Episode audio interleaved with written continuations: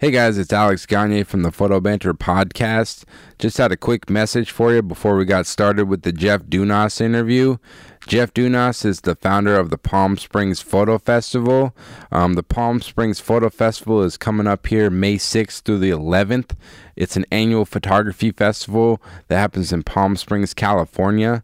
They have different workshops, uh, portfolio reviews, seminars, and there'll be different uh, guest speakers from photographers like Dan Winters, Art Streiber, and Frank Ockenfels, to name a few. So if you're looking for a cool photography event to check out, I would definitely recommend go checking out their website, the Palm Springs Photo Festival.com. There's still still time to register for the the festival coming up May 6th through the 11th. Um, so definitely go check them out if you have time. It's uh, Palm Springs Photo Festival.com. And uh, thanks so much. And no further ado, um, we'll get into the Jeff Dunas interview. Welcome to the Photo Banter podcast. I'm your host, Alex Gagne, and on today's podcast, I speak with photographer Jeff Dunas. Much of Jeff's work has been focused around documentary, celebrity portraits, nudes, as well as street photography. Jeff has spent much of his career photographing celebrities such as Cameron Diaz, Angelina Jolie, Morgan Freeman, and B.B. King, to name a few. Beyond Jeff's own work, he also founded the Palm Springs Photo Festival, which is an annual photo festival that brings together some of the industry's top professionals as well as emerging and amateur photographers, where they host portfolio reviews, seminars, and networking events. Jeff is someone who has a true passion for photography and a wealth of knowledge, so it was a real pleasure for me to get a chance to speak with him. And uh, yeah, I hope you guys really enjoy this one, and thanks so much for listening. All right. Well, Jeff Dunas, uh, welcome to the podcast. Uh, thanks so much for taking the time to come on here, man. I appreciate it. Thank you. Um, yeah. So I guess just to kind of start off. Um, where did you grow up, and like, how did you kind of get into photography initially? Well, it's the same story you probably hear from 90% of the people you interview, in that I was given a camera, or actually stole a camera from my parents at around maybe eight or nine years old, and uh, and it kind of just went uphill from there. nice. Do you remember what that camera was? Yeah, I do. It was a it was a, a Graflex 22, which I still have, and it's a twin lens reflex that was basically the Graflex Corporation's answer to the Rolleiflex. Okay. And uh, it was actually a, a gift uh, to my mother from her uncle, who was a serious amateur photographer for her wedding yeah. present, and uh, I commandeered that when I when I could. So yeah, that's a pretty kind of that's pretty cool. Starting off shooting like uh, medium format um, first camera, that's pretty cool. Um, everyone, what I could get my hands on. That's good, man. Big negatives can't hate on that. Uh, it's good stuff. Right. um, yeah. Well, all I knew how to do was make contact prints, so it was very handy. oh, nice. So you kind of started learning about the darkroom and stuff early on. I did. I had my first darkroom when I was about maybe nine or ten years old, if you could call it a darkroom. I mean, it was a corner of a closet in the garage, sort of thing, and and I was able to make contact uh, prints, and I probably wildly surged and under and over developed my negatives, but it was the beginning, you know. Yeah. How did you kind of did you just kind of teach yourself, or how were you kind of even learning how to, to print and everything when you first started? Well, you know, then then you always taught yourself. There wasn't any way that a kid could go somewhere and learn how to do this you know, it was trial and error, and uh, you know, with a sort of a passion for it, and uh, and uh, and uh, uh, the fascination of it all was really, you know, was really what I think drove me. And there were magazines back then that we read. You know, there was popular photography, and there was modern photography, and there was a you know U.S. camera, things like that. So you could sort of like devour those and study. Uh, but there was really no other way I was going to learn other than trial and error. Yeah, you mean you mean you guys didn't have YouTube back then? Jeez, I knew there was something missing. I was joking. Uh, that's awesome. I, do you do you feel like starting out shooting film? I mean, I know I don't know if you work in digital now, but do you feel like starting out like it was kind of working in film? You become like a stronger photographer, or how do you feel about the difference between, between like learning as like film versus digital nowadays? What's your kind of take on it? Well, you know, my experience tells me that it's a it's a huge disadvantage to have uh, sort of emerged into photography directly to digital, and uh, and I'm not saying that's bad. I mean, it is what it is, and and I'm sure, uh, you know, people are going to develop all the great skill sets they need. But but the way that I learned informs the way I work digitally now, and um, I think that's a critical it's a critical component of of how I how I create pictures, uh, and probably anyone in my generation, because you know we were we were thinking about making negatives if we were going to make a black and white photograph, um, it, which was a whole mindset and understanding tonal values and thinking about uh, you know how you are going to save yourself time in the darkroom by getting the negative right. Yeah. And um, and and and today people just flip a button and convert their color uh, which which has definite disadvantages yeah. uh, to to a to a totally original grayscale you know image, analog or digital. So I think that the process that we all learned is is super valuable as it applies to the way we make pictures today. And I'm sure most people my age would agree with that. Yeah, and I think like I mean I started shooting off film um, when I started, and uh, one thing like I, I, didn't realize it until almost even recently now. Um, nowadays you a lot of people they don't really print their work at all because it's all digital it just goes on a laptop or like an ipad somewhere. And like looking back when i started out i feel like when you're printing you're spending so much more time like looking at your work you're holding on to it and it's not so quick. And uh, that's one thing i kind of miss about film is this kind of printing as much you know there's there's there are so many other that too, and there are so many other uh, things that go along with that. You know, uh, uh, number one, uh, the uh, the fact that you know when when we would edit a job, we would edit 15 rolls of film you know, with a loop, and that was it. And now, when you shoot a job, you shoot, you know, a terabyte, and uh, yeah. and you're sitting in front of your Lightroom or whatever you're using for, uh, you know, hours yeah. and hours, and then you have this total paranoia about throwing anything out, mm. uh, you know, and and so what I brought from the old school to what I do now is I actually do throw it all out. I mean, if it's not right, I don't save it. It's just there's no reason to have it. Yeah. Uh, so I go through and, but you know, there's that. There's also. Uh, uh, there's other things that that that we do, um, sh- shooting photographs in, in in film that made something special. and I think you probably touched on it. It's a physical object. And uh, and and it took time to select a picture, and you knew you were going to put a lot of work and and and, and sweat into making a, a fine print or something that was going to mm. last, something that was going to be permanent, something that was going to be physical. Yeah. And you know, today I see people, you know, sort of zooming around in Photoshop and you know add layers and subtract layers. They try this and try that and all these things and I don't think they have an idea necessarily at the beginning of how they want this to look. Mm. Well, that can work two ways. I mean, two ways is that yeah, there can be some things that happen, happy accidents that you can learn from, and I agree that that's an important tool.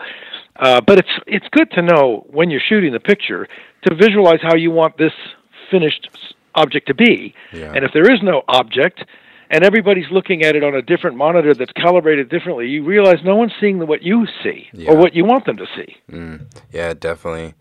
Yeah, that makes sense. And even I, I even miss this. Is might sound kind of funny, but uh, I, lived in Los Angeles um, briefly, like when I first got out of high school, and I actually missed going to like the photo labs. I used to go to A and I. Um, I'm sure you know that lab, and it's in uh, Los Angeles. And even of course I do. And, yeah, yeah, and even this like going to the labs was this kind of cool because it's like it's almost like a little community. Like you go to pick up your film and you're talking with different photographers in person. It was this kind of like uh, I always kind of enjoyed that. You'd actually meet different photographers and learn different things just from going to pick up your film. Sometimes, you know. Well, I suppose that's yeah. I suppose that's true. You know, uh, the, I actually quote. Uh, I actually say that the one thing that I think about digital that is kind of amazing is it does save a lot of trips to the lab looking at snips. yeah, that's we true, that's we true. used to spend a lot of time up and back. Oops, re-snip it again. Go true. up and back. Uh, you know, yeah. and in New York City, I used to love that the labs in New York City were open till midnight, one in the morning. So you you could go in there at eleven o'clock at night and see six, seven, eight photographers standing around waiting for snips to come. Yeah. And uh, you know, it, it, was a different cycle, wasn't it? Yeah, it's just uh, nostalgia, I guess. Um, but I guess just to kind of go back a little bit, when you kind of first picked up your camera, um, what was kind of some of the first things you were kind of photographing when you first started out? Well, well, let me just go back one more second. There's something I would like to add, and that is mm. that that doesn't stop people from making prints today. And I really think that if we're making photographs and you have an image that you think is a good one, make a print. Oh yeah. It's uh, whether it's digital, whether you send it out to a lab, but make a print, have a print, because you know at the end of the day, when we all go meet our makers, I don't think any of our family or children are going to want to look through a 36 terabyte RAID. You know? yeah. They're really not going to. And so if you don't have prints or negatives, I think think that's going to be erased and made into music files. So they'll, they'll be just, careful. They'll just go to the cloud, Jeff. It's all in the cloud or whatever. oh, that's what they need. they'll pull the plug on the cloud. that's what they'll do.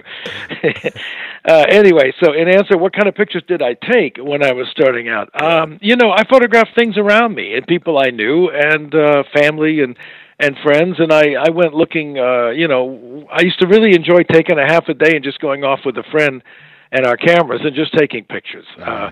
And then and then going back and being excited and and you know getting the, the the getting the film in the tanks and processing it and uh, you know making sure we didn't have watermarks with uh, you know photo flow and squeegees and the whole thing was like it, you learn you just learn how it was done and I thought that was an interesting mm-hmm. uh, it was an interesting mental uh, way to approach something. You learned about lab skills, and you learned about keeping things clean, and you learned about not contaminating things, and you you know you learned about chemistry. There was a lot about it mm. that I thought was was interesting because it all added up to a skill set that you could put in the service of making images. Yeah, definitely.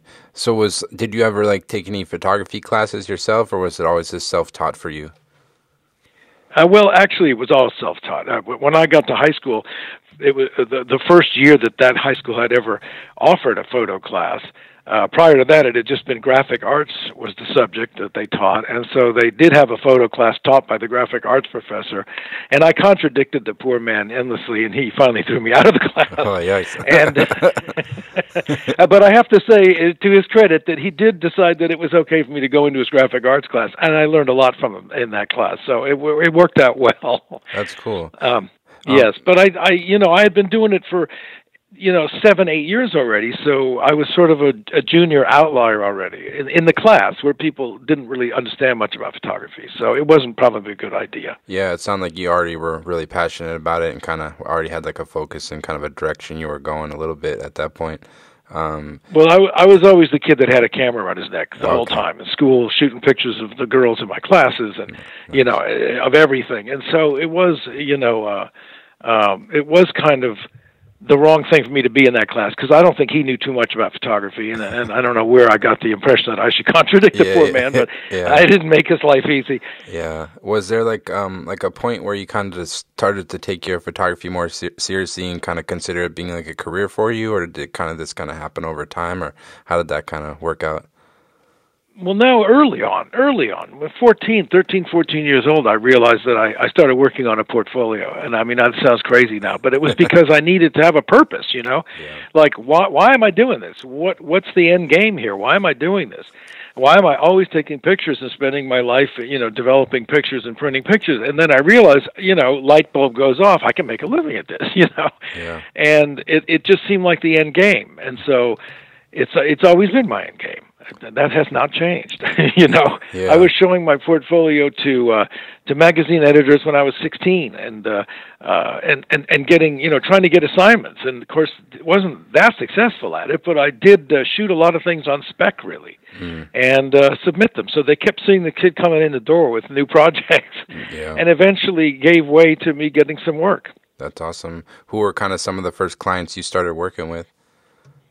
Actually the first magazines I worked for were uh, were actually what we called fan magazines back in those days, which was uh, uh, celebrity magazines. And I worked for a magazine called Photoplay, and there was another one called Movie Mirror. And I worked for them because I went to I, I was fortunate to have gone to school with a lot of the children of well-known people, and I wasn't shy, and I just somehow uh, inquired whether I might be able to shoot a home layout with these people, and they, to my surprise, agreed. Wow! And so, you know, at 17, 16, 17, I'd show up with some rented uh, strobe equipment and uh, photograph them in their homes and uh, and sell them the pictures. And uh, you know, it sort of started me on this path.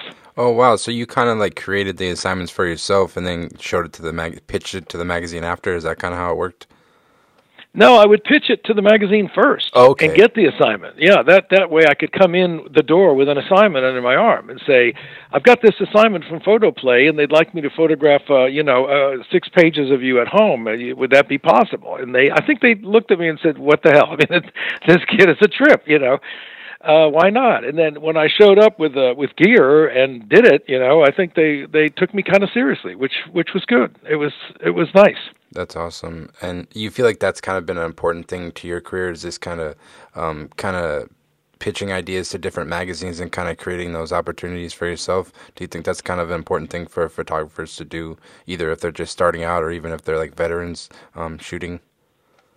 Well, you have to get the ball rolling some way, hmm. and uh, and you know, I mean, when you really think about it, what else is there? How else are you going to to get the ball rolling if you're not pitching hmm. ideas? Uh, or you know, you you. I realized early on that you had to come in with something. You just couldn't walk in the door and say, "I've got this."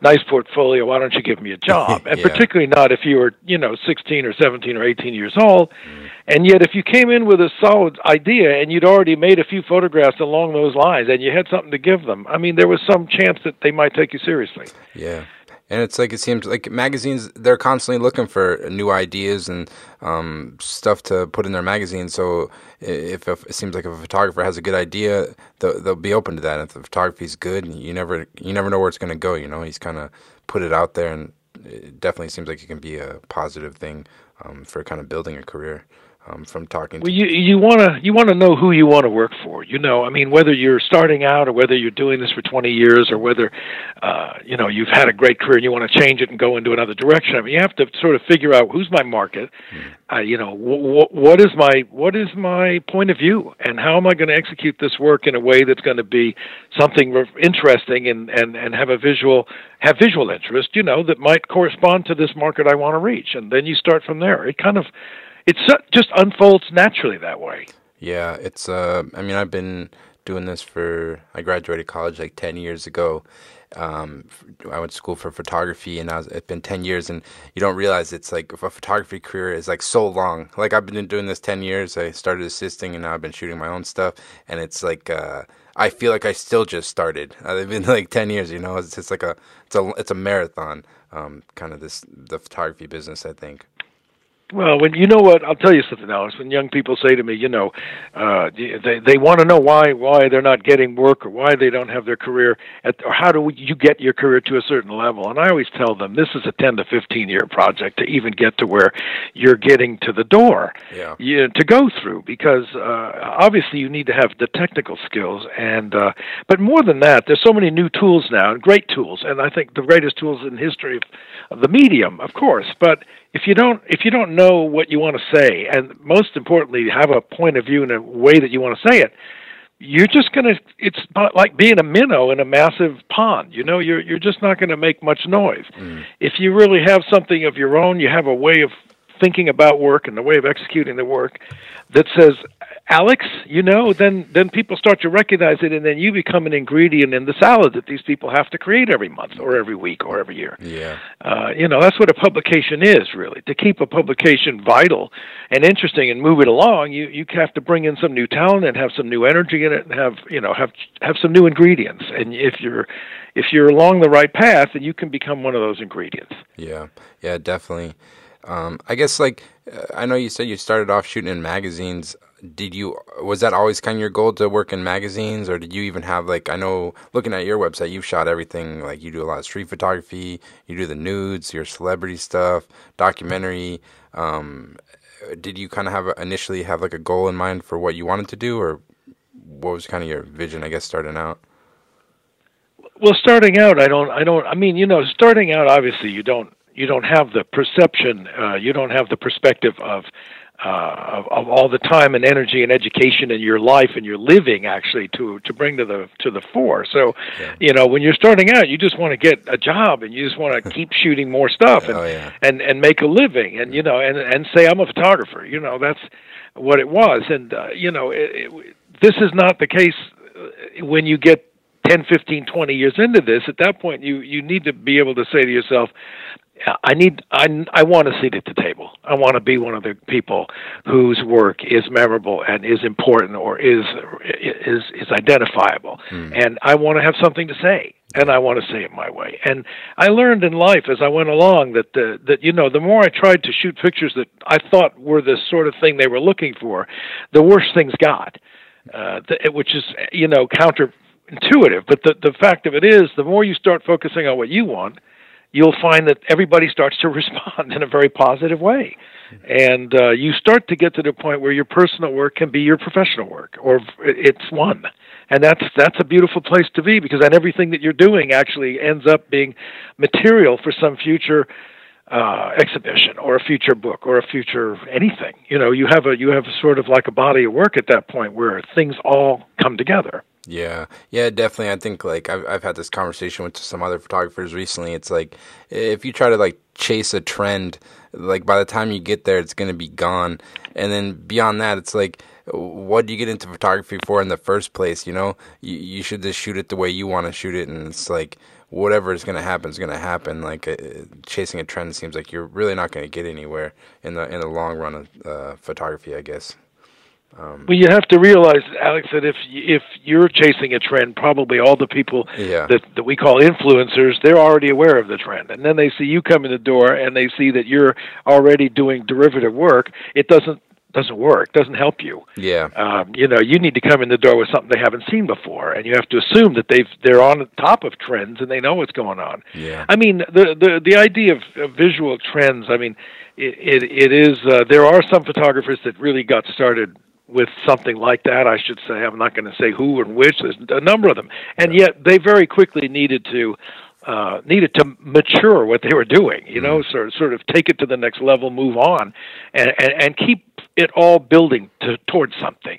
Uh, you know, and then then I think you get people who are in a position to hire you to to want to work with you because they want to encourage they want to see what your next thing's going to be and how you're going to do it knowing that you know what you do is is something about you. And i guess that's something that is, is sort of an intangible thing to explain but you know how is my picture going to be about me? But in the end of the day the way you approach something is based on your life experience and what you love and what you respond to and everyone's different. Yeah. and everybody has their own style if you just let it emerge you know? Mm-hmm. you have to kind of really know yourself. It helps yeah, definitely. Um, takes time, but I definitely agree.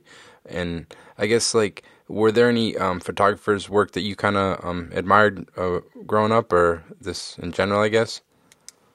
Well, you have to understand that I wasn't my my heroes were they weren't sports figures, they weren't actors, they weren't actresses, and they really weren't even musicians to some degree. They were photographers, mm. and and so every opportunity that I got to open a magazine or a book and look at someone's work, it was like looking at someone's work who who had set the bar somewhere somehow they'd gotten there. You know, I was looking at their pictures, and that's what I wanted. I wanted to have my work in a way uh, published or, or presented where people could see it, and and and you know there could be an interaction, and that's something that. uh um, so basically, it, to answer your question, I had all of they were all heroes. I yeah. mean, it's really hard for me to say that they weren't heroes. They were all heroes. Yeah. I was young and and and interested in anybody that had a visual signature. So whether I even liked it or not, the visual signature was what impressed me.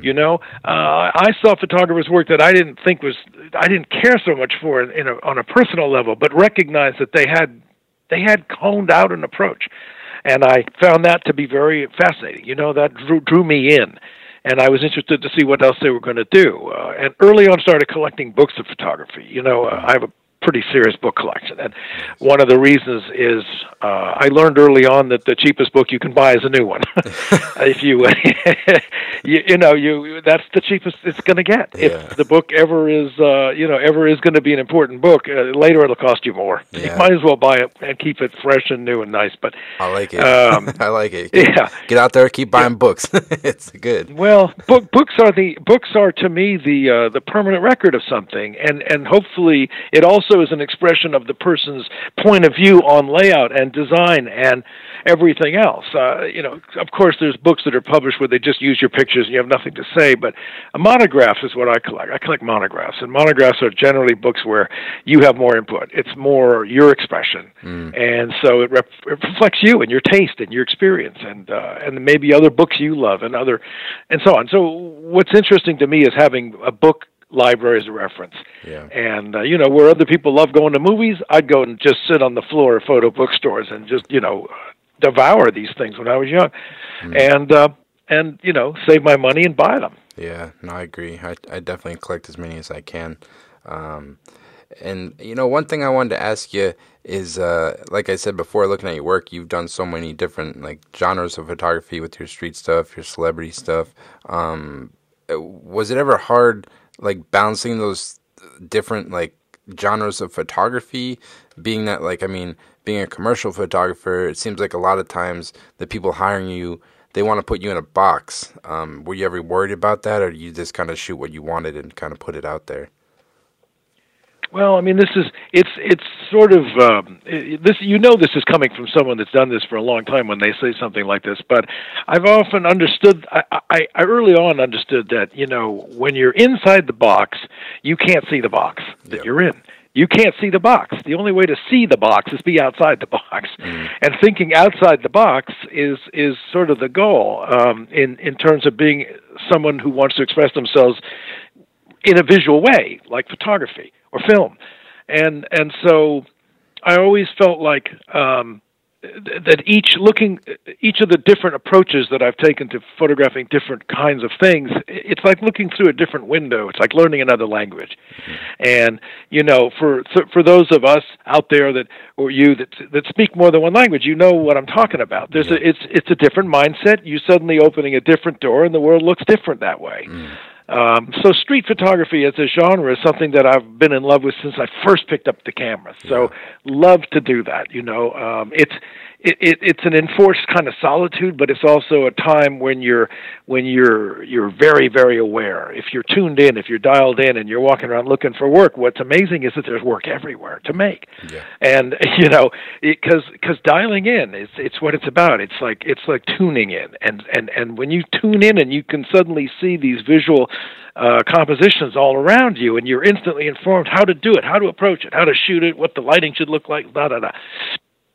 Yep. And I think so. That's the same thing. Whether that's making a portrait of a celebrity or anybody else, it's the same kind of thing. It's like, okay, I'm going to pick up my medium format camera, and uh, someone's coming to my studio, and I'm looking at them physically, and I'm trying to decide how I want to light them, how I want to photograph them. You know, how I'm, how I'm going to paint them with light, what the shadows are going to look like, and and you know what tones I'm going to introduce to it, and so on. What I'm trying to say uh, it's it's not at all the same thing I would do walking around with a Leica. It's something different, and uh, you know. Uh, I have I have different kinds of ways that I approach each of these different things that I do. So, you know, documentary photography. I I rather there's kind of two forms to that. There's a much more staid methodology that I think probably comes from the 19th century. Could be coming from Walker Evans. That yeah. that's the sort of photography. Then you also have the kind of street picture uh, aesthetic that you could uh, you know employ and incorporate into what you do, which is maybe you know a derivative of something to do with Robert Frank as an example. But but you know, so when you pick up a camera like that, you're going out. I I always tell people go out with one lens. The last thing you want to do if you're really a photographer and you want to do street work is go out with a bag of lenses because because you'll never get the picture. Yeah. Uh, you know, I mean, uh, one time Ralph Gibson said something fascinating to me. He said one day he decided to do a project where he wanted to see what the world looked like one meter from his lens and and I thought genius because that's that's the kind of thing I've been doing my whole life yeah. without being able to put it in those kind of words. You know, I'm going to go out. I want to see what the world looks like with a 28 today, and I'm going to print this on Tri-X or whatever it is that I was going to do, and it's going to be printed on you know uh, uh, it's going to be on an Agfa paper, uh, Brovira, whatever it is, and I'm going to use uh, this developer. It's going to get this tone, da da da.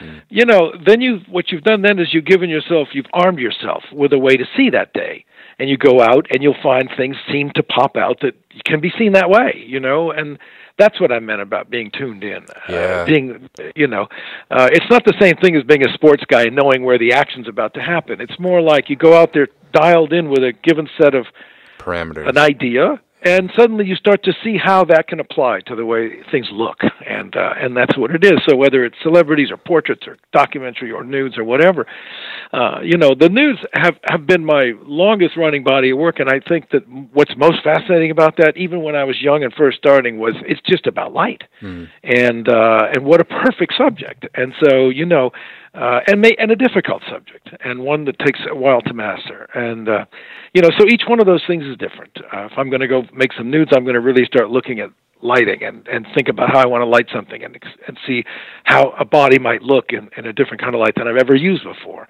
And you know, uh, so it's it's important to have multiple tracks as a photographer because why would you limit yourself? You yeah. know, when someone's just a portrait photographer and all they ever do every day is have people come and sit in front of them, yeah. I think you lose you lose not only the connection to the person, but you lose the connection to portraiture in general. Mm. And and what does that mean? Where do you where do you fit in at that point? Mm. Um, you know, how many times have you put your camera on a tripod or stood in front of somebody and had your basic light source rigged up, and there they are? You know, it's not very exciting. Yeah. It's it's really exciting to put them in light you've never used before, and it's really exciting to try to make the picture about their physicality or uh, you know something, and and that's what I that's what I do. So I I really have always tried to work in different in different ways of seeing because I think that's what's so interesting to wake up in the morning and find out what I'm going to do that day. Mm. Yeah, and you could probably, I mean, the fun thing about photography is just trying new things. And I'm sure a lot of times you could pull inspiration from your street photography and apply it to maybe your portraits. Just a way walk around the street, you can see uh, a way light lands somewhere, and you kind of make a visual note of that and apply it to like a different shoot, I would imagine.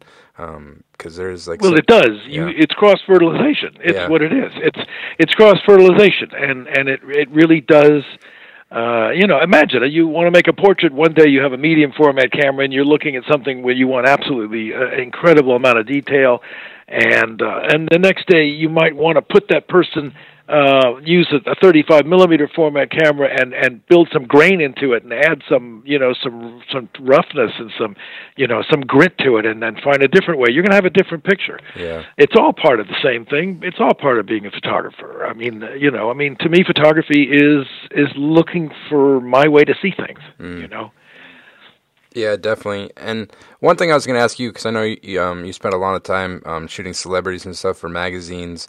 Um, what do you think the key is to like having a good uh, portrait uh, shoot? Is there like a way you approach each assignment? Is everything different? Do you do you have a way you kind of prepare, or what do you think the key is to walk away with like a good portrait session? Well, I think that my earliest inspiration for portraiture might have come from Irving Penn. Obviously, you hear that uh, oh, with yeah. every interview you do as he's well. A, but you know what made Irving, what made him the go-to guy to study, though, was he was the first guy that I remember being aware of that actually understood that he was placing people in an image and it was going to be a permanent image and that was going to be that picture was going to be something that would always be there and and it wasn't just about whatever the reason was they were making that picture you know the way he put people in in the context of his work he he he built pictures that you know were pictures you'd never really forget of the, of a person. In other words, the portrait itself was amazing, and it wasn't that important who it was, mm. even though the amazing thing was who it was. So if you take that as an approach to to portrait photography, you know, just putting doing a headshot of somebody, um, well, it can be creatively challenging and satisfying. It's much more interesting to me to try to create a uh, something that's going to happen within the confines of your rectangle or your square, and, and and you know that's what that's what Irving did. He understood that. You know, he understood that what he was doing was all completely contained within that frame, and that there had to be tension in that frame, and that it had to be perfect and elegant in his way. Uh, not always for other people, not necessary either, but yeah. that's what it was. You know, he knew when he was going to make a picture, he was going to really freeze somebody in in a in a way that that where everything came together. And so it's much more than just taking a picture of somebody. Yeah, definitely. And I guess like looking back at all the magazine assignments you've done over your career, um, is there any like that stick out in your mind as like particularly uh, memorable for you? I guess either for like the experience or just maybe the photos that you were like particularly proud of. Well, you know, I mean that's a hard question to ask. Yeah, I know it's a lot of it's a lot I, of assignments. Well, it, that it is a lot of assignments, but but you know the the one thing about me is I've never I don't think I've ever really done too many pictures alike. Uh, and, and I mean, unless I'm working in a very specific series like the State of the Blues or something, where there's a reason why mm. I'm building an image to to to to, to you know be part of a, an ongoing series where there's continuity and stuff. I always I always felt, you know, I I was going to try something different every time, yeah. and uh, and that's the joy for me in making those magazine stories or those those assignments and and so uh it, it was stretching myself and yeah. so i liked i liked all of the work that i've done i've always liked doing the work you know yeah. so i don't know that i have a specific i mean you could say oh so and so was a great shooting or this one or that one yeah um but the truth of the matter is and this is an old cliche is that i think the one that i'm most excited about is my next job not not that, the one i've already done that's a good attitude to have um, yeah, I mean, it's what keeps me going. It's what keeps it fun. Mm-hmm. And uh, you know, I, I would caution anybody to to find another job if they didn't think this was fun anymore. Mm. Yeah, I mean, do you feel like you're still progressing within your own photography? Like, do you kind of still have like goals and w- things you want to improve on, or is it you're always just kind of continually building on it, or how do you kind of look at your kind of progression? Well, I never thought that there was going to be an end to it, or yeah. an, an, end game, or a place when I would finally go, "Okay, I've arrived." yeah, you know, that's not it. Yeah. Uh, the joy for me is the process. Mm-hmm. You know, mm-hmm. so the, the the whole point is to keep the process going, and uh, and there is no end to it, and there was really no beginning to it. It's just uh, it you know what informed the way I saw as a kid. I mean, some you know, one of the first portraits I ever made was a portrait of my uncle who was sitting in a. Uh, he was sitting in a kind of a brown like a 1956 Hudson car that was nice. probably 15 years old at that time or something. Yeah. And he had he had shades on and he was sitting in the in the car and I was outside and I framed it I don't know what possessed me to do this at the time, but I chose to line it up completely against this door. Mm-hmm. And there's this perfect, like, rectangle image, vertical, of the entire door of this old car, and my my uncle with these cool black sunglasses on, looking out from the window. And today, I'd have been happy to sign my name to that picture. I mean, it's a good portrait, you know. And I have no idea whether my my young self was reaching into the future to figure out that this was the way to do this, because I have no idea why I did it like that that. Um, that's the interesting thing. You know, you look back at earlier work that I did in my 20s or whatever, and I, and I'm looking at compositions and lighting, and I remember being there. I remember dragging, you know, 10 sets of Balcar strobes out and lighting this thing and going, where did I get that? I mean, how did I know to do that? I still don't know. Yeah. And I think part of it is because it's all an ongoing process of experimentation and you you see it you know when it's right when mm-hmm. you're there so you you you know i used to bring like huge amounts of gear around and i would just have whatever i wanted at my disposal to kind of on the spot be inspired and decide then. I never i never spent too much time worrying the night before what i was going to do. Mm. and i think if you are the person that does that it's it's only worthwhile if that's if you recognize that that's a point of departure yeah. You know what what what I've learned. It's it's like let the force be with you. You know, just close your eyes and pilot your spacecraft. I understood that once I got there, I would know what to do. Yeah. And how do you explain that to somebody? Yeah, I hear you. Just keep on shooting. I'm gonna keep. I'm telling. I'm six feet under. I'm. I'm gonna keep shooting photos. You know, because it's like one of those things. Like it, it never ends. Like you said, you just gotta. You're always just looking for that next photo that's like uh, like a great photo that you're proud of, or at least I am. Um, because you know, like some days you go out, you try to take a good photo, and you know you come back with nothing. But then some days you come back with a, a good photo, you know. But it's just the main thing is just kind of keep shooting. I think. Well, you asked me what was how how it was for me at this point and versus before, and I can tell you that before I would shoot a lot of work and and and spend a lot of time trying to find which ones were the best ones and how they went together. Yeah. And as you get further along, you shoot less and you get a, a much higher percentage of, of, pictures you can use yeah. that that fit fit the criteria that work. And so there's a great satisfaction in that. There's yeah. something that really does drive you forward when when you know that after uh, you know X number of years, uh, you, you've you've nailed something in a way that you know you can always bring back mm. a valid photograph, one yeah. that, that you can be happy with. Uh, yeah. it, of course, you, you know you you have moments you oh, I should have done this and this yep. would have been great to try that. Mm. And there's always things going on. Sometimes you have 20 people around you when you're shooting a picture like that, or there's a lot of money involved, or whatever it is. So mm-hmm. you know you have to kind of like keep your eye on the ball, but nonetheless let yourself flow. Oh, yeah Yeah. Let it flow. Yeah. Let, let everything just kind of flow out of you, and trust that it's going to be good, or that you're going to have your your uh, handle on it. You know, Mm. um, this is where you get something intuitive that speaks about you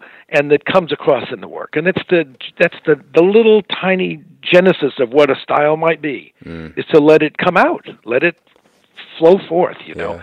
Um, I've had some experiences where I've helped, you know, people on my staff, younger photographers, who just didn't understand, uh, you know, how to tune it up, you know, how to tune it in a bit better, right? They're all over the place. They're inspired by a million different things. They keep trying stuff, but none of it actually gels. And then I said to them, you know what? This is what you do. You you go out and you get 15 or 20 magazines and you can and and you get books and you photocopy pictures out of the books and just show me 50 of your favorite pictures or pictures that you respond to that you really like Yeah. that you really like. Pictures that you just walking through a magazine and bang, wow, I really like that one. Photocopy it, boom, boom, boom, and let's look at it on my studio floor together. And you know, you can identify doing that exactly what it is that moves you. Yeah. That's visually stimulating to you and what you dig and what you respect and admire, whatever. And then you can also see amongst the other work that you've done what to just leave away, just let it fall away. Don't you know what I mean? Those aren't directions to pursue anymore. Mm. It's it's really interesting. I had a guy who who worked for me for years at the festival, who who came back. Uh, he really wanted to do documentary work, and he just couldn't find a style, and he had no idea what he wanted to do. And he came back uh, from Europe or from India with a whole bunch of like medium format portraits of people and stuff that were okay, you know. And then, but when I asked him to show me the 50 pictures that he really liked, they were all horizontal, grainy, black and white pictures. Yeah. And he, and he had shown me all these these color like medium format pictures, and I just said, "Well, so why did you shoot these that way?" And he said, "You know, I have no idea. I just thought that was the way to do it." I said, "You know, so now that you know what you like, so start shooting some horizontals with with black go- and white and some grain, let's go to your and gut. see if you feel it, man. Yeah. You know, Yeah. yeah, try to feel it, and Yeah. uh, and that really changed the guy's point of view." Yeah. Uh, not not to say that he went out literally doing horizontal grainy pictures, but he understood Yeah. the the that his method methodology was wrong.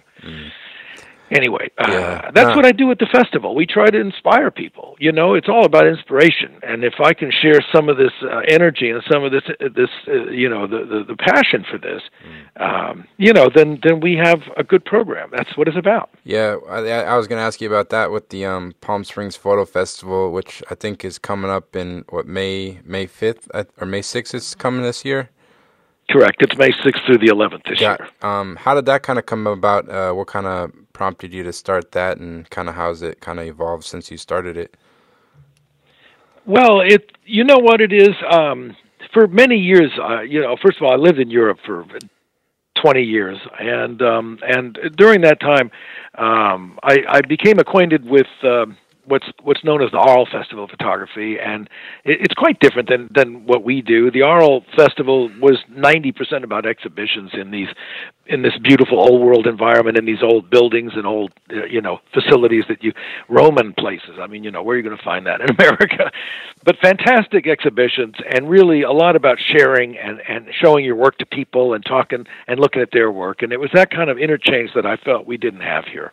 Um, and uh, yeah, I talked about it for a long time. And this idea came to me in the early '90s, really. And I just, uh, I guess, the catalyst was really talking about it. Um, I, I, I, w- I used to be a fan of dropping into the Palm Springs called Korakia, which is a Greek sort of Moroccan Greek boutique hotel that's absolutely beautiful. And there's 30 suites in it, and they're each these beautiful white plaster buildings, and they have you know really beautiful shapes and things of uh, furniture and stuff inside, whatever.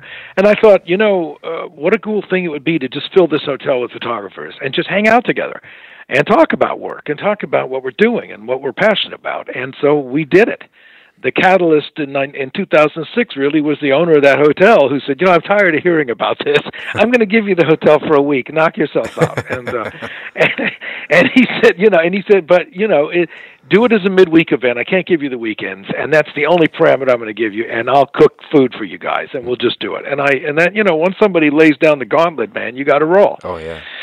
you know and so i said okay well now i have a venue i'm going to do it so i put the word out and i had a partner at the time who uh, whose name was hossein farmani who's the gentleman that started the Lucie awards Wow. and he and i uh, we kind of did it i, I kind of relied on his uh, staff of people and his you know structure that he had, and, and and I was the creative director of it, and we did it, and and it was so meaningful, very successful. There was such a great interchange and energy, and people came.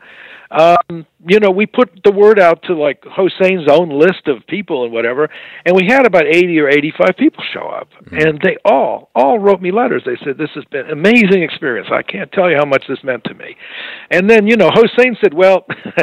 it, it was a really good time, but it's it's not in. I don't want to. It's not for me, you know. But be my guest, you know. And so from 2007 on, I, I've done it uh, that way, and I had this vision for it.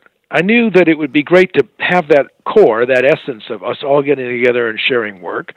And then I just knew that uh, if I'm going to bring those people with that caliber of work together, that they could, in fact, uh, you know, it could be exponentially more inspiring and uh, for for more people than just amongst ourselves, you know. Yeah. Uh, and so on some level, it just grew from there, and and we added uh, by 2008, it was pretty much the uh, really amazing workshops with with really rock star people uh, that really had a signature style that had a point of view.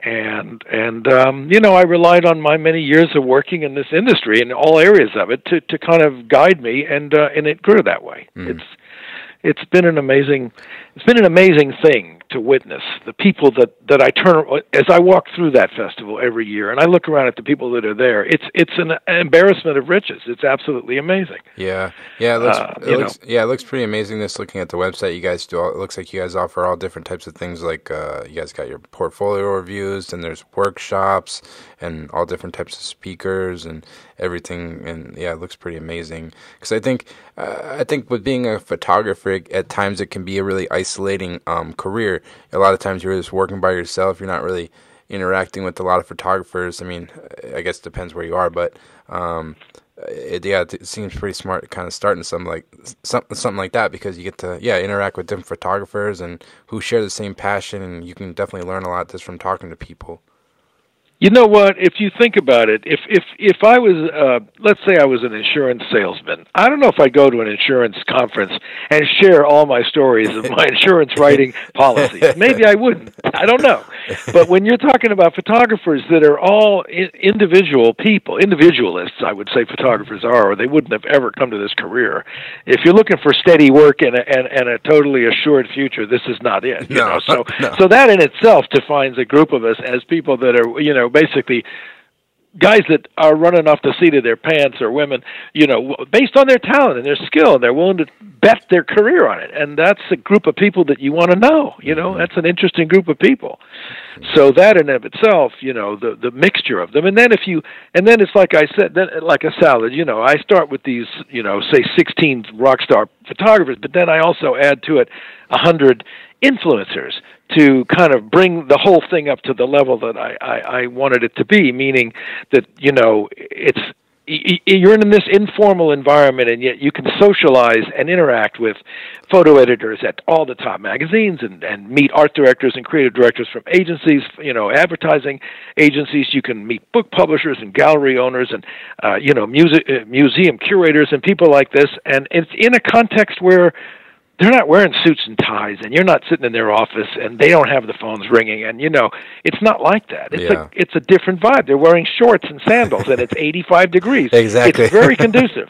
Yeah palm springs it's, doesn't hurt. I've never been there but i've seen photos of it. It looks nice uh, well, I don't. I don't think the.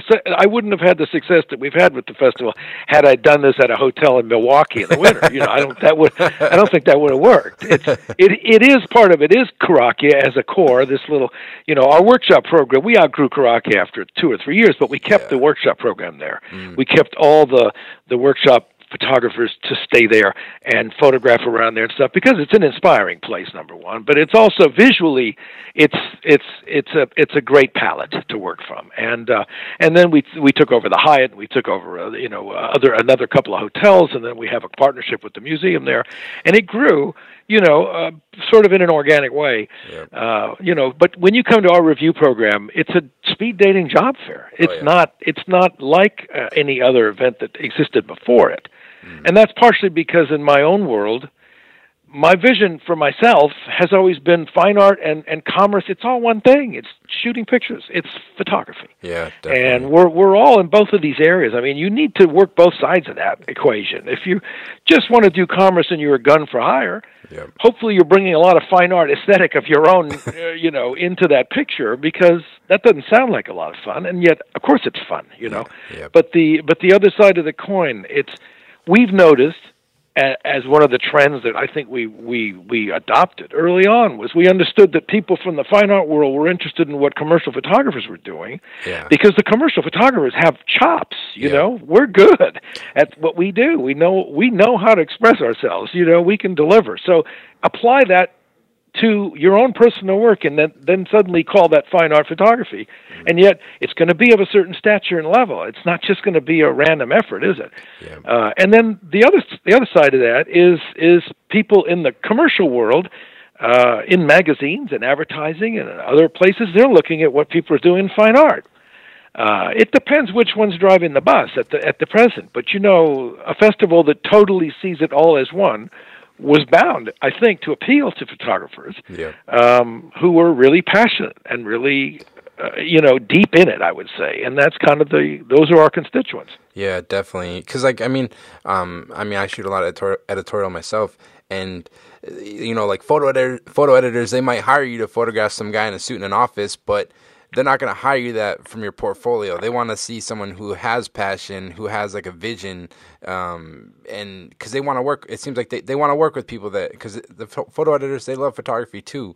So I mean, they might be assigning you something that's not like particularly like in your portfolio, but they want to see a vision. I think uh, from I guess I don't know this from talking. Well, they have to they have to have a sense of it when they they have when they think of Alex Gagne, they got to see in their head a, a, a sort Yep. of a, the outlines of an image. hmm right? I mean, okay, I'm going to send Alex out to go shoot this basketball guy, Yep. and he's going to. I know what I'm going to get. It's going to look like this. That's what he loves to do. Here it is. Yep. And you know, if they don't have any idea, then you won't get a call at all. And if they do have that idea, I think your job is not to deliver exactly what they're thinking. It's to bring them something that they quite a little unexpected, yet Yep. built on the same idea, so that Mm. they see that it can work. But they're going, oh, this is even more than I anticipated. Yeah, would be." exactly. you know and and and so we're about we're trying to reignite passion for people that have been doing this a long time and feel that they've reached a point where they're not creatively fulfilled as much and we're also looking at how can we how can we really rev up younger people Yep. and go out there and make it happen you know be Yeah. the ones that we're all buying books about in 10 years hmm um, the photography festival that we do is like a leg up. I can't describe it any other way. It's a summit. If you're there, then you're in the mix, man. Yeah. Something good's going to come of it. It's it's like if you don't throw the pebble in the water, there's no ripples. hmm Um, and I've always believed that that's what it is. Put yourself out there. Put yourself in the place where stuff's happening, and the chances are very good that something is going to happen. Yeah, definitely. Um, you know, right? It's you're not going to walk away empty-handed. You're going to come away with some inspiration. You're going to come away with some new ideas. You're going to know some new things that you didn't know. Or you're going to have a you're going to have some more curiosity in some areas. You're going to want to pursue things, and it's it's not always what you think you learned or came away with that you actually did learn or come away with. Yeah. And you find that out as time goes on. You go, you know what? That's what you know, and that's really important.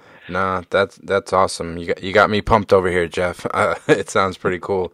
Um, but I guess uh, I I got a few more questions I wanted to talk to you about. I could go three hours with you, everything you've done, but I definitely won't be able to scratch the surface on everything. But um, one project I wanted to ask you about um, that you're really well known for is the State of the Blues project you did. Um, how did that kind of come about, and uh, uh, how how long did you kind of shoot that project for? Well, I sh- uh, well let's you should tell what it is. I mean, the State of the Blues is a project that I worked on for 5 solid years, which was basically trying to get my arms around the history of blues as they were then living. Those those those men and women that had contributed in a serious way to the blues music that led to rock and roll Yeah. and uh and and you know was in fact the original R&B music, you know, rhythm and blues from the 1940s and 50s. So uh I guess you could you know, how did that come about? Well, the seed the seed uh, was sown when I met Wolfman Jack as a kid. Uh, I had the great, great fortune to. Uh, first of all, I was a big fan of his. He was a famous disc jockey in, in my you know early years, and I listened to him on the radio all the time, and he fascinated me no end. And I had this opportunity to go meet him, and I did, and became really very close with him and his family. And uh, he turned me onto the blues because I really thought Mick Jagger and Keith Richards wrote blues. I didn't understand that they were doing. Yeah you know, I, I never really read the fine print and figured out who McKinley Morganfield was or who, you know, who's Howlin' Wolf or any of this stuff. To me, I just thought these young English guys were genius, which they were, but nonetheless, they brought it back home. But I was, once I realized that the, music that I really loved that came out of the 60s was blues influence, then I just started looking at blues and listening to a lot of blues. And Wolfman Jack was this man that had this massive, you know, encyclopedic memory and experience with blues music and musicians and turned me onto that, moved me you know down the road a bit. Yeah. Um, and then years later, I read, I think there was a a report on the radio that basically said Muddy Waters had died, and I realized then and there it just hit me like a bolt of lightning, and I realized this is going to come to an end. Mm. These guys won't be here forever. These women won't be alive. And so I then went and pitched the idea to a lot of magazines that I worked for and those that I didn't. And I said I really want to do a, a real serious series of photographs of, of, of these seminal blues artists, you know, while there's time. And I remember I I went to Rolling Stone with it, and the answer was, well, we you know Albert Watson did something recently photographing uh, John Lee Hooker, so we're not going to do blues for a while. Yeah. And and I thought, you know, I can't wait for this to come around again, yeah, and you know, for them to forget the Albert Watson story and let me do this. So I just started doing it. Mm. Uh, and the catalyst again, there's always a catalyst, and the catalyst to really get me going was uh, I took my camera down to hear. Uh, uh, um, a, a very important blues musician who who had played a lot with Howlin' Wolf at the time. Okay. And I photographed him, and I really loved the pictures. Um, I, I mean, I liked what I saw in those pictures. It was Hubert Sumlin who who was a most amazing guitarist. And, okay. uh, he was the guy behind Howlin' Wolf, and so. Um, I went to, and then I noticed that they were opening the House of Blues in Los Angeles, and it was going to be their third venue. Yeah. Um, I, I, unbeknownst to me, I didn't know they'd already done two others, and and I had done some album cover work with uh, Isaac Hayes, and I, happened to be invited through Isaac to go to this uh, pre-opening party at the House of Blues, and uh, I was seated at a table, and the entire ceiling was covered with these plaster reliefs of these famous blues people, and uh, so there, it was quite an interesting ceiling, and these were done by a really interesting sculptor uh, a sculptor who did done these, and I looked straight up, and there's my picture of Isaac Hayes from an album that I'd done called Groove-A-Thon. That's pretty cool. and I couldn't believe that. I said, "Well, this is destiny." So I I called Isaac and I go, "You got to get me in here to photograph all these people that are going to come through here." Yeah. And Isaac put me in touch with someone named Nigel Shanley who was running that, and uh, and I showed him my work. Uh, you know, I brought him a lot of portrait work and and he said, "Well, what do you want to do?" I said, "Well, I want you to give me a studio I can work at here in the building.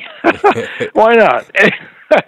and he said, "Well, I don't, I don't have a studio, but you know, you can come and set up whenever you want and mm. make the pictures because I, I hear what you want to do and it makes sense." So, I basically did 88 different setups where I left my studio with a you know a truck or a car full of gear and an assistant, and went either to House of Blues or to blues festivals or to people's houses or whatever oh, wow. clubs and juke joints and dives all over the country. And in five years, I'd made 105 portraits that uh, that I showed to Aperture, and um, they said, "Yes, well, let's do the book. We want to do this book." But to me, it didn't have enough yet, and I realized that you know just to do a book of all these portraits that wasn't enough. Even though the prints were really specially done, I made them gelatin silver prints myself, toned and yeah. bleached and toned prints. They were really quite unique and beautiful to look at. It, at least the way I saw it, and wanted to express that because um, I didn't want to do it in color. You know, I didn't want it to be real. I wanted them to be iconic and and and black and white, and then the, then just try to create a a tonal strategy that I could bring out with chemistry that would reflect the tones of the various tones of all the different tones of African American skin that's so beautiful and how to light it. It was just a beautiful, you know, subject for me. And then um uh, so I my wife and I rented a basically a trailer, you know, and took off to Mississippi for 5 weeks and we did wow. a lot of work there. and a lot of documentary work running all the way from New Orleans clear to Nashville and on up into Chicago, mm. photographing uh, people in the environments where the blues was born, you know, because I felt like that's the story to tell is, you know, what is the blues music in the first place and what was its point of origin? Where, where, where, how did it evolve? You know, from hollers, and uh, they called them, you know, hollers working in the fields and and you know, and and working on the chain gangs and these kind of things contributed, and then gospel and everything else into this music form. And uh, so I wanted to show where where it came from, and you get a really clear idea in my book there, which is State of the Blues, about you know what where where it came out of, why mm-hmm. people had the blues in the first place. And then I decided I needed to interview 20 of the really most respected ones then living that I'd photographed. So I did interviews with all of them, and then I wrote the text, and and then you know, so when Aperture said, "Well, hang on a minute, now there's more." I mean, we were going to just do a book, and I go, "Yeah, no, but now you have to do the book that has the interviews, the documentary work," and uh, they said. Uh, yeah, wait a minute. When did uh, what? You know, well, okay. I mean, they sort of looked at it, and then they gave the job of designing that book to a a young woman, a really, you know, a woman that knew her own mind. I think she was in her mid twenties at the time. Uh, it was the first job she ever got at Aperture, uh, working there to design a book, named Michelle Dunn, who's now Michelle Dunn Marsh, who's been a part of our festival uh, since its inception and a dear wow. friend. And I had the, uh, the the pleasure of working with her. She was very headstrong and wanted it her way, and I had my own ideas, and it somehow got worked out to where we we were both pretty happy with the result. And and that book came out in 1998, and uh, the museum show that I originally toured with Aperture has gone to 14 museums in the United States, wow. and been shown abroad and so on. Um, and um, you know, the it's a huge show. Actually, it's three thousand linear feet of work. It's uh, big, all of them twenty twenty four prints, and and I'm very proud of that. So you know, but this is something that illustrates the way I roll. You know, like if I can't get the job to do it, I yep. go do it. Yeah, that's exactly. It's get out there and doing it. Is do it, and like you never know where it's gonna go. And like you said, you just keep building on it. Because I'm sure once you started photographing some of those musicians, you kind of probably showed them some of the other people you already photographed, and you probably just kept kind of building on it. Um, That's exactly right. Yeah, that's exactly how it rolls. You yeah. know, I mean, I I got the um, my first person that I ever photographed for that project was Charlie Musselwhite, mm. and um, you know, explaining to him what I wanted to do and show him portraits of Native Americans was kind of a stretch, but he liked the work. Yeah and I did the portrait, and then I showed that to Joe Cocker next, and showed those two portraits to uh, you know whomever, and Junior Wells and, yeah. and Buddy Guy and everybody else. And so I did the first like 16 or 18 portraits at House of Blues, yep. and then started traveling, you know, wherever there was blues music, and I knew people who I felt were seminal artists were going to be there, and went there. Mm. And and uh, you know these these they were people that were. Um, they were active in the in between the two wars, uh, born between the two wars, I should say, and active in the in the 40s and 50s. That's when the true music came about and yeah. and was recorded because I think it existed somewhat before, but they didn't have a lot of recordings of it. So, um, and that's what it was. And I learned so much about that that it led me to people that I would have never, no one would have ever yeah, uh, you know, said, "Hey, yeah, you ought to go photograph, uh, you know, so and so or so and so in rural Mississippi because you know there are great blues people that never left the South and are still there somewhere, oh, yeah. or were then in, in the '90s. You know, I don't think they're there now, but you know that was so you you combine the knowledge and the passion and the and the joy of doing it with a with a with a set of of the way you want to shoot it and the point of view you want to use to express it and then you go do it. Yeah, it's pretty amazing. I definitely urge anybody listening to go check it out on uh, your website, Dunas. What is it, Dunas.com? Uh, amazing series because you photographed everyone, like you said, Buddy Guy, John Lee Hooker, BB King, Etta James. The list goes on. It's pretty wild. Um, yeah. I was curious. Um, I'm always just interested how people kind of approach their photo, uh, like photo sessions. Um, when you were photographing all these musicians, were they like long sessions, or were you kind of just shooting a few rolls, or was each one kind of different? How did that kind of play out? Well, I'll give you, I'll give you, you know, as you probably have heard on other people's podcasts, when you really are a celebrity photographer, which I, I never considered myself. I did a lot of work mm-hmm. with celebrities, with a lot of people, but I always, you know, as I, as you said before, I mean, I do a lot of different things, and one of the things that that I did know uh, about it was um, when when when you have an idea like this you know, to take it to fruition, you have to have an end goal. And I had this book idea in mind. I knew I wanted to do this as a book, and um, and one thing did lead me to the other. I was fortunate that at the end of the day, I, I even have a. We did a limited edition of a hundred prints signed by BB King. Wow. That was that is. I mean, how rare is that? And Yeah. these are twenty by twenty four. No, these are sixteen by twenty tone gel and silver prints. I made a hundred. One uh, one offs. You know, this is not a machine. This is doing them one at a time. And you have to print ten to get every one that's right when you use toners like I was using. And Yeah. it was volatile chemistry and and um you know we we took them to his office in Manhattan and uh, his lawyer's office and BB showed up and he took out a gigantic felt marker and was about to sign his name right across his face which is what he did with 8 by 10 glossies every night and we reached across and grabbed this felt marker out of his hand and we asked him to put gloves on he looked at us like we had lost our minds we were crazy you want me to sign in the little corner here Going, yeah. sign in the margin man do not sign your name across your face you can't make this stuff up That's hilarious. Alex. that's that's a see, that's a good story. and, and and then you know the other part of that was I actually reached out to John Lee Hooker through his management, who initially said, "No way, you're not going to photograph John Lee Hooker. No, you know, without going through us, we're not going to do it, and whatever." And then I I basically sandbagged him in my own way. I knew he was going to be at a at a concert, and I got him to sit for me at uh, uh, later at the House of Blues, and and uh, you know that was a place where I had some control over the environment there that I was in, and people working at the, I mean people at the House of Blues were helping me, and yeah. I was able to get him to sit for me, and then he really liked the pictures. Um, and I asked him to write a preface for me. And by that time, the management wanted him in the book and said, "Yeah, I definitely, you know, w- what do we need to do? Except John doesn't write."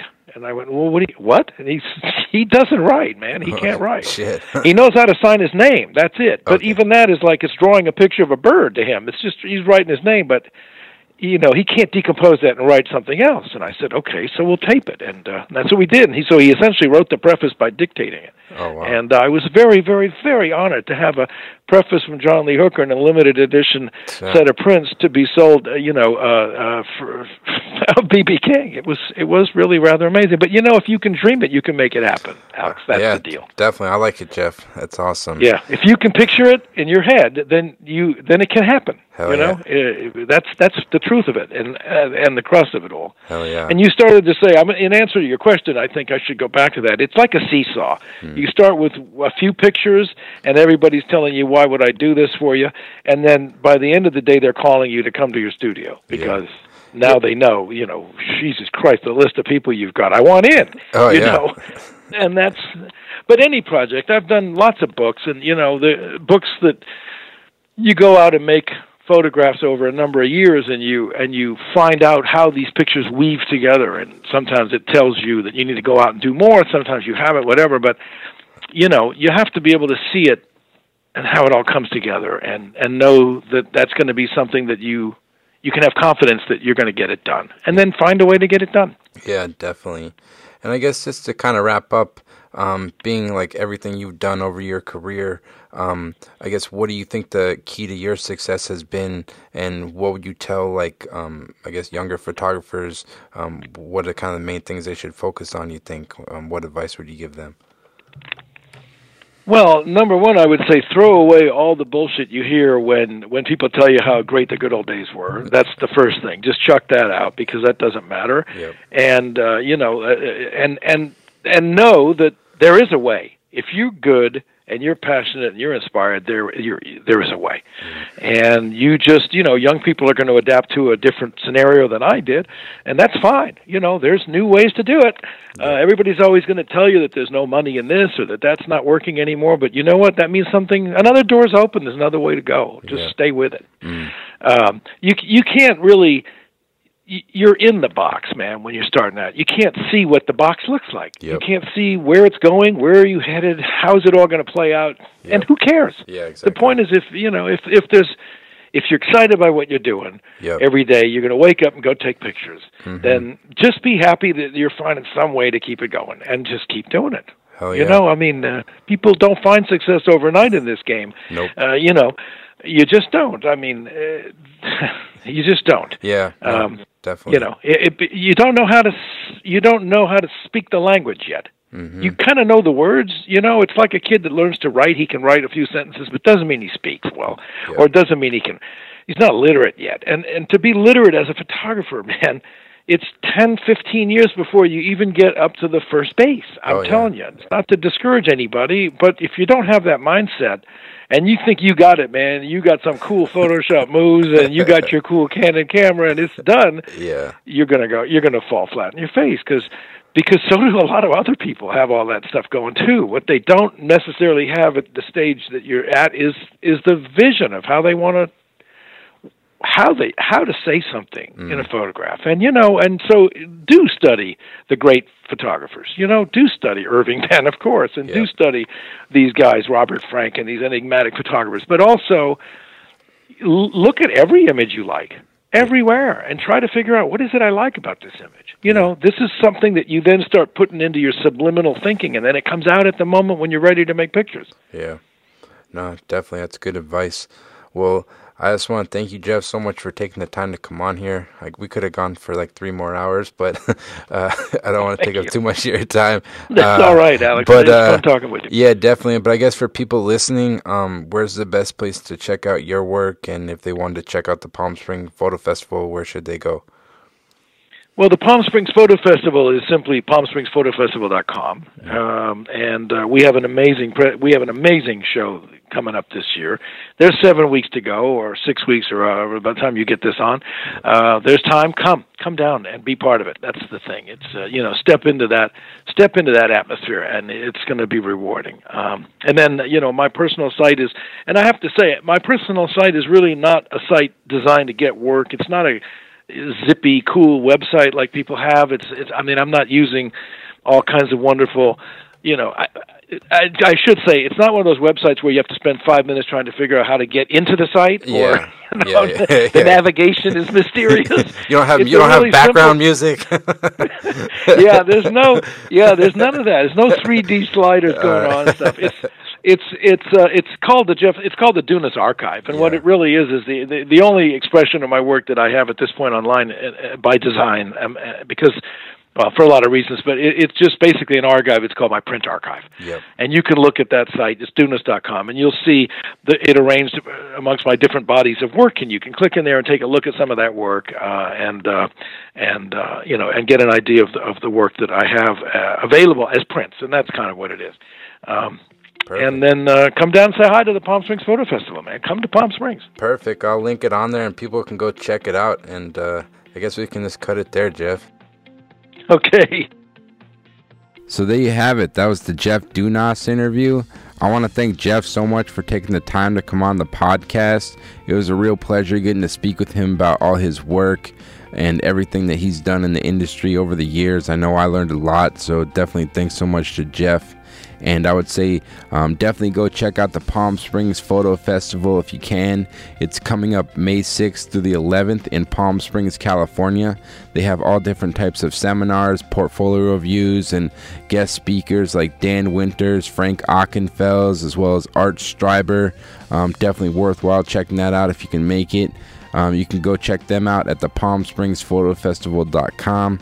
And going forward, just want to let you know I'll be having weekly podcasts every Monday on iTunes, SoundCloud, as well as on my website at alexgagnephoto.com and on my Instagram at alexgagnephoto. And uh, thanks so much for listening and take care.